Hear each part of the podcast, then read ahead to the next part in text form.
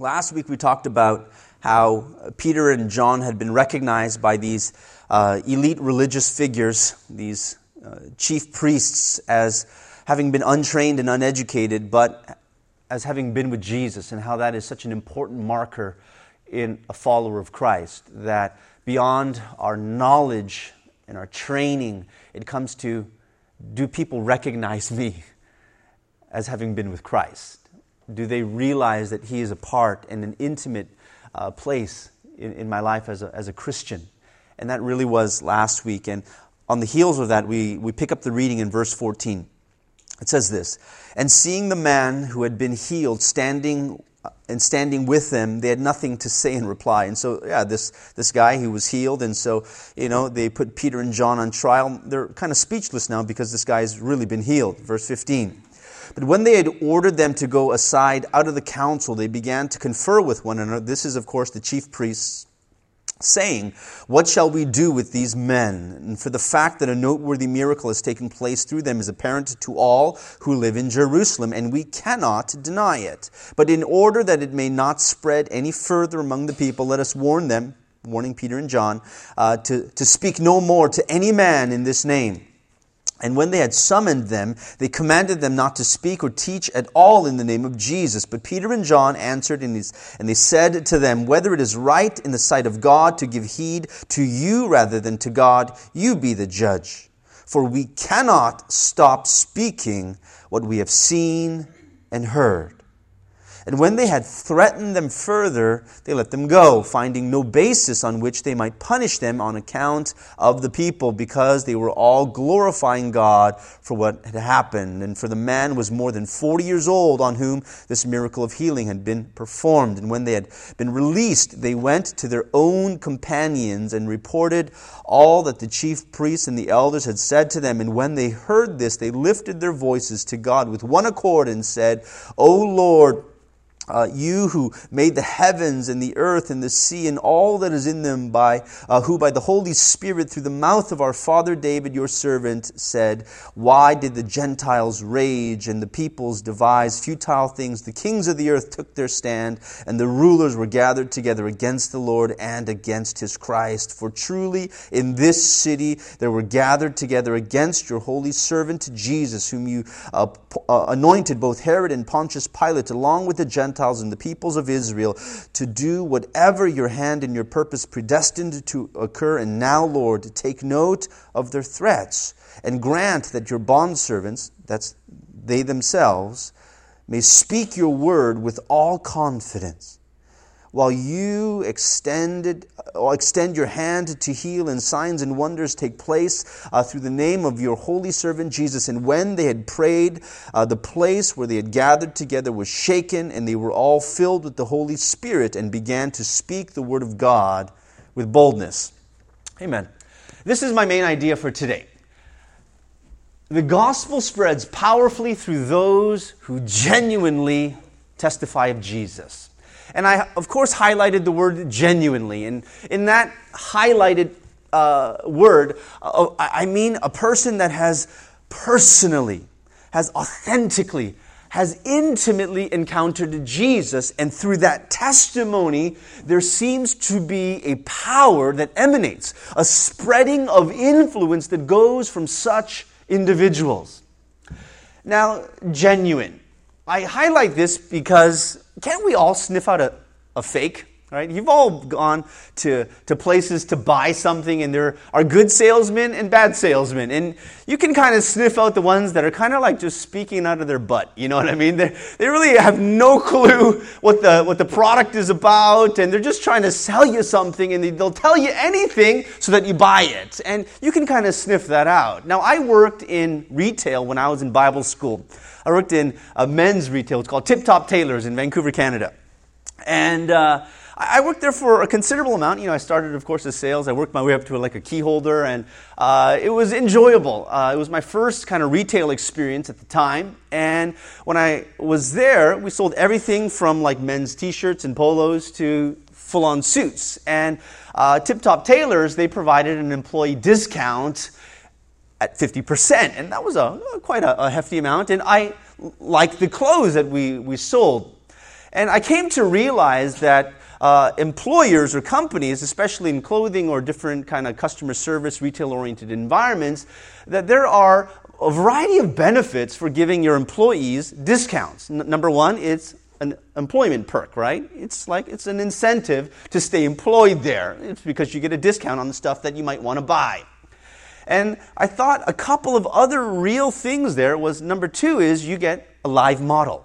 You know, it's like the, the person selling you this stuff is actually wearing the thing that's hanging on, a, on the rack there. And so you get a, a live model. And I thought that was also a very uh, beneficial thing for, from a company standpoint.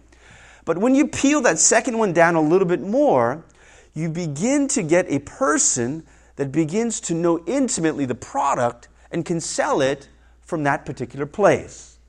Now, when I, I mean, I took advantage of the, of, uh, the 50% discount and I purchased a lot of the suits that we sold. And when new uh, fashions would come out every single year, I would get that particular suit, the ones that I liked. And, uh, you know, as people would walk into the store, I developed somewhat of a clientele in terms of, you know, people would search me out if they were buying again for themselves or their family members or they're referring a friend. And that's the great thing about a sales environment. You're not trying to just tackle everyone that comes to the door. You're trying to give great customer service so that people look for you rather than you having to search them out. And so if you've worked in a sales environment, that of course is beneficial. And what I found myself doing, and what I found was very effective in sales, was when I understood a garment and was able to sell it by really being intimately acquainted with it, there was a trust factor that was engaged. Because this person automatically understood me as being genuine about the product and then not trying to just upsell everything and tack on everything, but really sell what they needed and that I knew what I was talking about. Because the average consumer can sniff out a fake. And so the person, not in a sense you're selling Jesus, but when we are speaking of Jesus, when you speak to a family member and you say, you know what, uh, you, you should really love, you should really be patient, I mean, uh, that will somehow come through in not just our delivery, but the type of person that we are. And so when I'm trying to share of Jesus and spread the message of love and of the gospel to the people that are around me, they will be able to determine if there is a genuineness in my testimony. And so, for those who do have a genuine testimony, those who have really encountered Christ, have made him a part of their lives, that person, when they speak of Jesus, there is something that is effective about that. If a person can sell me a t shirt because of genuineness, how much more important is it if I'm speaking of Jesus, where life and death, heaven and hell is at stake, that I be genuine in my testimony, in my delivery, in my sharing? And so this message is about God working in me first Yes, we all have a mission, a mandate. The Bible says that we are called to go to the nations to, to preach the gospel, that we are to be witnesses of Christ. But before I can be a witness of Christ and share that message effectively with others, there needs to be something that has happened on the inside of me. That God must work in me first before he can work through me. And so I'll share a couple of things. First is this fearing and obeying God is the genesis of everything good and worthy in the Christian life. Fearing and obeying God is the beginning of anything good you can experience or have as a follower of Jesus. God does not bless everything. What do I mean? God blesses some things, He'll bless obedience, but God chooses not to bless other things. And I'll say it the other way disobedience. And so when I fall in the category of obedience, that is a place in which God chooses to bless. But when I fall in the place of disobedience, that is a place that He chooses not to bless. You can write this down on your sermon cards as a reference. Second Chronicles chapter 16 verse 9. This is what it says. The eyes of the Lord move to and fro throughout the earth. The eyes of God are scanning the entire earth, and this is what it says that he may strongly support those whose heart is completely his. Second Chronicles 69 that God is looking over the earth and He wants to strongly support. He wants to, to really get behind you. He wants to, to fund you. He wants to encourage you. He wants to empower you. He wants to strongly support those whose heart is completely His. And so, as a Christian, that the beginning place of fearing and obeying God, just having that as a fundamental truth and foundation for everything that I want in my life my business practices, the way that I lead in my family, the way that I am with my friends, that every sphere that I ought not separate it as spiritual and unspiritual. That these are spiritual things for God and these are unspiritual things like my work. That God does not compartmentalize our lives like that, that we are spiritual beings and everything we touch is in the realm of spirit.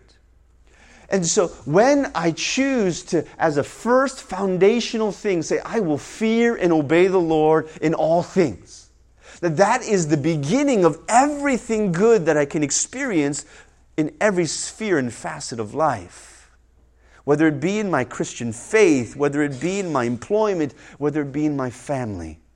That that must be a first and fundamental block. The answer to the question, will I fear God or will I fear man? That will really align your life one way or the other. And it will just fall in line either that way or this way. And what we see in our passage here is Peter and John going about on this day healed this guy, didn't give him money, and said, I, I raised him up, and in the name of Jesus, walk. And this man is leaping for joy, causes this disruption that day in the temple. 5,000 people are saved, and all of the bigwigs come the next day and say, What's going on here? Who caused this ruckus? And Peter and John are in the middle of this. they have been jailed, and they're now they're questioned, and now they're threatened. Speak no more in this name. And in the presence of 5,000 newly converted witnesses, the chief priests and all of the elders of their day, they stand and they say, You tell me what's right. For me to obey you or to obey God?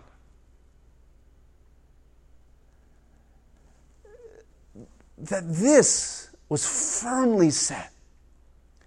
And everything kind of emanated in their lives from this. That this decision I make wasn't necessarily because, oh, that's the right thing to do in this time. It's no, wait. The base, that fundamental block in their heart was, I will fear and obey the Lord above all else. And then it did not matter who or what presented itself to them, their response was always in alignment with that truth. Have you ever tried to, to to give the right answer and always be prepared for every question that you would be given, maybe in an interview or in a particular setting. You're going to a new place, and if they ask me this question, I'm going to answer this way. If they ask me that, I'm going to answer that way. That we cannot feasibly be wise enough to prepare an answer for every conceivable question. But if you will at least say this, that I will fear and obey God above everything else and that you say that to yourself that this will be my guiding light. You'll go into the workplace and your employer will give you a pitch. You will be with your companions or your family, and something will happen a sporadic thing, a spontaneous thing. And you will have a response to that. But if your response flows from this, I can almost guarantee you that you'll respond in the right way. But if you're trying to, oh, wait, my, I need to please my boss, and uh, you know uh, that this is the most important thing, or when I'm there, that that is the most important thing, and I vacillate here and there. That I'm like a person without an anchor. I'm being tossed by the winds and the waves. I have no strong anchoring place. But that's what this provides. Fear and obey God above all else. And it does not matter what presents itself, that I will have an appropriate response. And this is the first place that God needs to work. The Bible says in Psalm 111, verse 10, the fear of the Lord is the beginning of wisdom, right? The first notch of wisdom. That if you want to live a wise life, make good choices, fear the Lord first. Because as soon as you have that set, everything else is going to align to it. if you think about it, to be a first century Christian, I felt like you just read through the book of Acts, you're like in a pressure cooker. It's like so much pressure around you. You were outnumbered, right? You, you were outspoken many of the times by all of the people around you. There was always a threat for your life, there was always something going on. You always had to be ready to give an answer for your faith. And there was this constant pressure to be a first century Christian. And what was firm in their hearts was this Jesus said some pretty amazing things in his ministry. He said things like, Enter by the narrow gate. He said things like, He who loves father or mother or son or daughter more than me, hey, you're, you're not worthy of me. He said, Whoever does not carry his own cross and come after me cannot be my disciple. That we are to love God with all our hearts, soul, and mind. That in these statements, what he's saying is, I want your fundamental allegiance and obedience in life to fall correctly in the right place, and then everything else in discipleship will follow properly. That in the environment of first century Christianity, you needed to have a decisive, deliberate faith what was the result of this deliberate faith that they had? Just in our reading of the book of Acts, what happened? Right? They were willing to sell their possessions and share with fellow believers.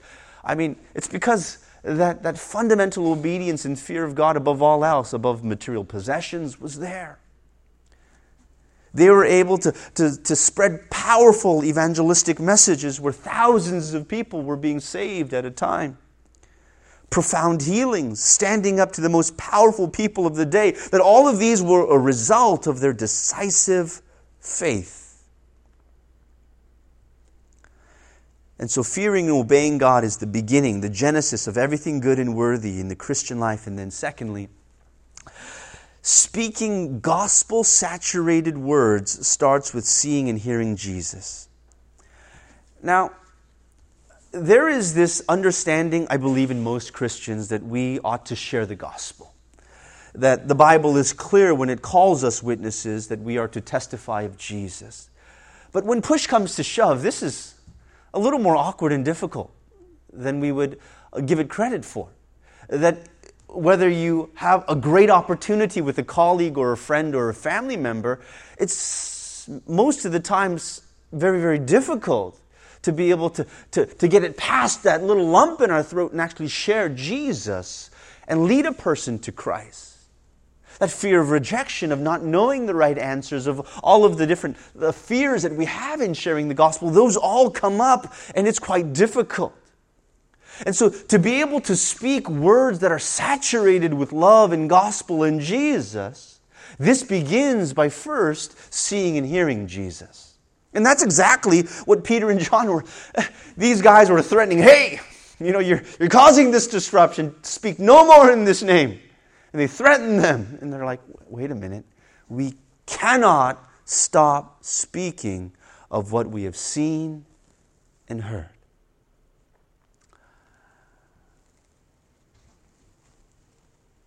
We don't live in first century Christianity. We live in the 21st century North American world.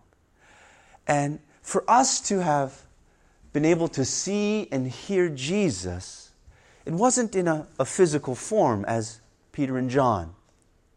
Maybe if we were in the shoes of Peter and John, we would have the same type of boldness.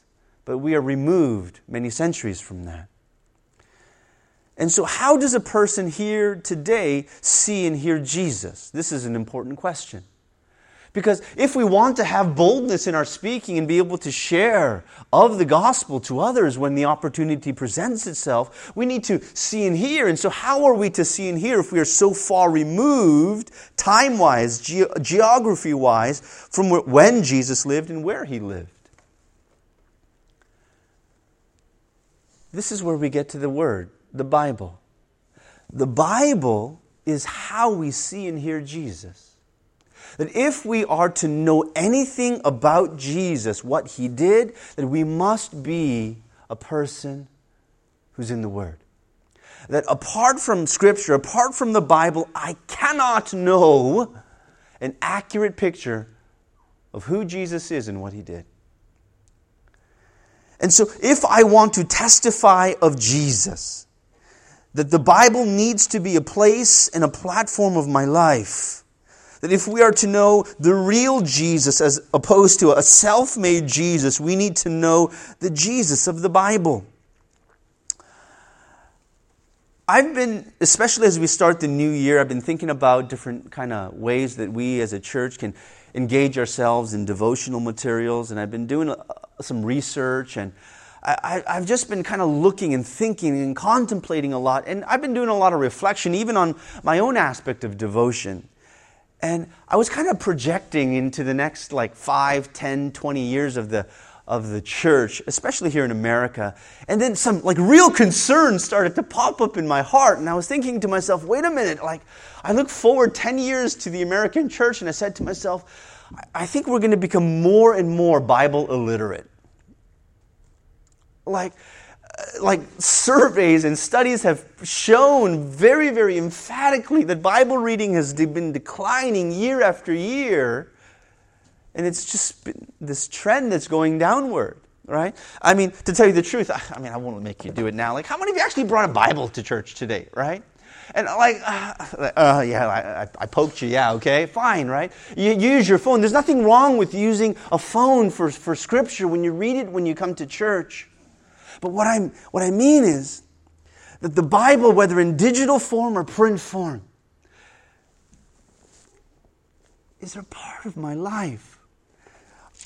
I tried to do a little bit of research, right, this past week, and I printed out a few articles that were written, whether it be through the Barna Group, Christianity Today, and I'll read a couple of the, the titles from Christianity Today, an article posted. 80% of churchgoers don't read the Bible daily, uh, says a Lifeway survey. Americans love the Bible but don't read it much, was the title for that one, right? And this one by the Barna Group showed some statistics. The Bible, of course, being the most sold uh, book in history, 5 billion copies being sold, right?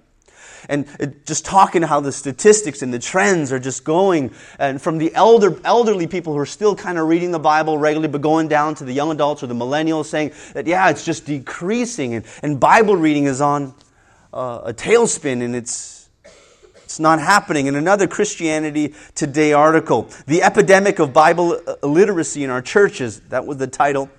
And uh, this person or this article mentioned uh, a UK survey, uh, and basically, uh, they were asking whether it be kids or adults, and a part of the survey, you know, they were saying that one in three children uh, did not recognize the nativity of Jesus, that scene, as being a Bible story. One in three children, like a third of the children, if you would say, Is this a part of the Bible? and they would give a bunch of options, they would not choose the nativity as being a part of the Bible. It's just showing that people are not in the Word. That, is that really possible? You know?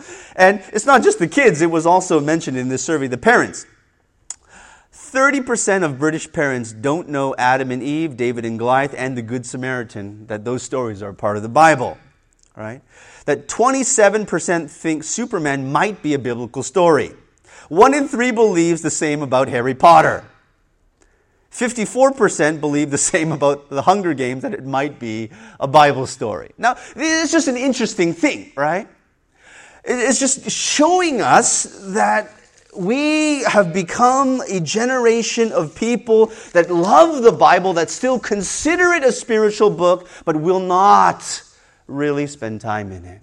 And I was just kind of surveying, uh, you know, we like verses, and we, we like cute verses to put on our social media too, like on a picture, right? Like picto verses. But we have become a generation of people that have relied more and more upon excerpts of Scripture rather than moving through Scripture. And the reason why I say that was because I was researching devotional materials and I was just kind of thinking about myself and our church. And every devotional material that I found, on average, was not more than seven days long. And it was either based off of one verse or one small passage, and it had about three or four paragraphs of commentary about that verse or passage. And what's happening is that we're reading the same famous excerpts, verses, passages, and reading the commentary about what people see about it or say about it, and it's just strung together by no more than a week. And the culprit, a lot of people say it's the generation, it's our tech generation, right? Even companies, non spiritual thing, like just like companies, when they do training for their employees, I just read an article in USA Today about this, that companies now are no longer doing long training sessions for their employees, like hour long things. They're doing it in four minute video things that are posted or shared on like Periscope through the, like the Twitter, the, the video thing. They're trying to do shorter things because they're just not being able to maintain the attention span of their employees during training. And these four minute videos are having a better impact than these hour long things. And it's just a byproduct, they're saying, of what's happening in our generation. Now, I understand, and I'm not trying to paint that in a, in a completely negative way. There are great benefits to what our generation has access to. But what we have to understand are what are the trade offs? That if I gain this and I begin to use this as my Bible and my only Bible, is there a trade off? The benefit is I have my Bible in my pocket every single hour of the day. I take my Bible with me.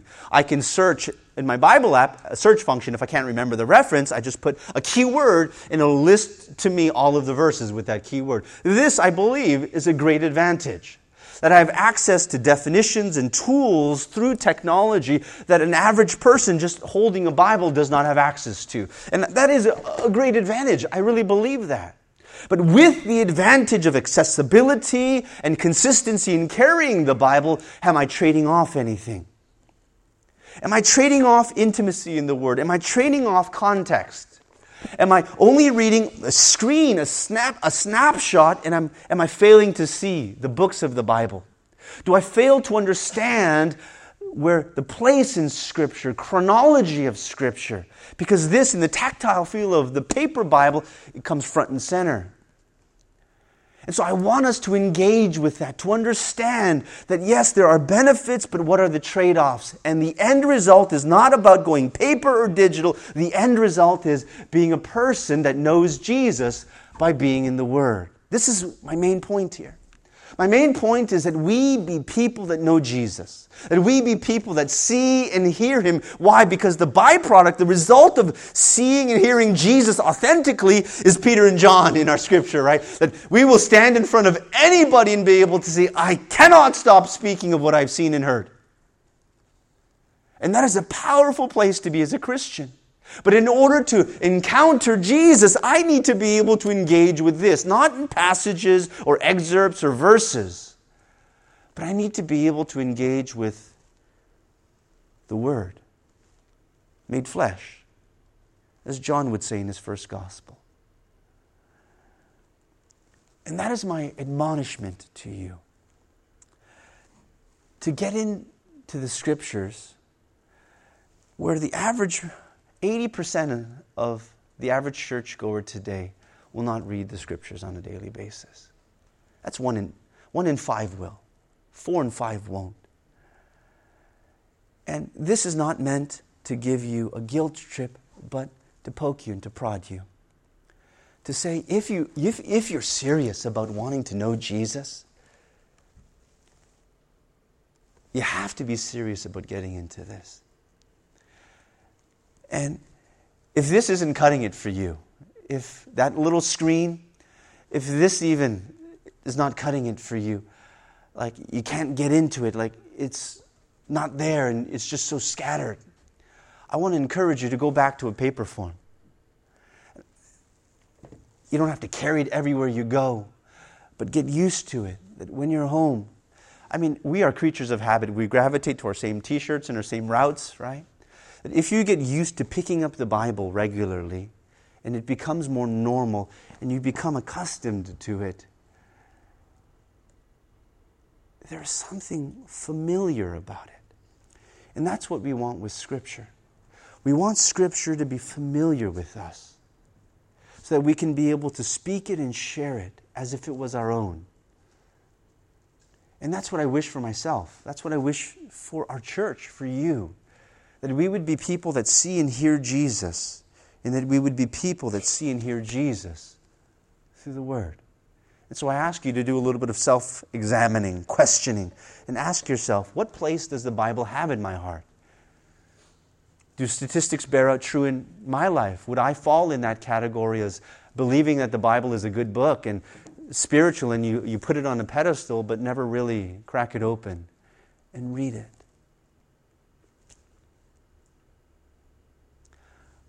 I want to encourage you this year that if it's not a prominent place in your life, to make it so. Because the results of it are phenomenal and powerful. Let me begin to close off. Let me mention also here a prayer that these guys, that these early disciples prayed. Because, again, I was reading this prayer. If you look in Acts chapter 4, right? Let's say from verse um, 29. Uh, now, Lord, take note of, your, of their threats and grant your, your servants that they may speak your word with confidence and uh, you know, that you would extend your hand to heal and that signs and wonders would take place through the name of your holy servant Jesus. And I was just kind of thinking about that prayer for a second, and I said, like, we should pray prayers like this. Not the blessing rescue prayers that are so common in our life, like, oh, we bless this food, bless my job, you know, or rescue me from this place, or heal me from that. And a, a, lot of the common prayers that we offer are blessing and rescue oriented. But this one here is about the very, very different. It's like, give us boldness to speak your word. And God, extend your hand that you would heal and show signs and wonders. And basically, they're asking for the glory of God to be revealed through the things that they do. What a powerful place to be at. And so I close with these final two statements. Praise him, you come back. First is this Encounter Jesus in the Word. I just want to repeat that and get that front and center in your heart and in your mind today. Encounter Jesus in the Word. It must be there. Yes, you'll encounter Him in your prayer life, you'll encounter Him in your worship, and these are all important. But we can be misguided and misled if we don't first encounter Him in the Word. This is what guides us, what leads us, what sets us on that narrow path, what leads us in the right direction, what allows our worship to be powerful, what allows allows our prayers to be accurate when we encounter Jesus in the Word. Encounter Him there. That we must encounter Jesus to see and to hear Him there. And then, secondly, fear and obey God, because that will be the most worthy and impactful decision of your life. It will set you on that path and it will give you a reasonable and godly response to any predicament you will find yourself in if you will say to yourself, I will fear and obey God above all else. May that be your declaration this year. Amen? Amen. Amen.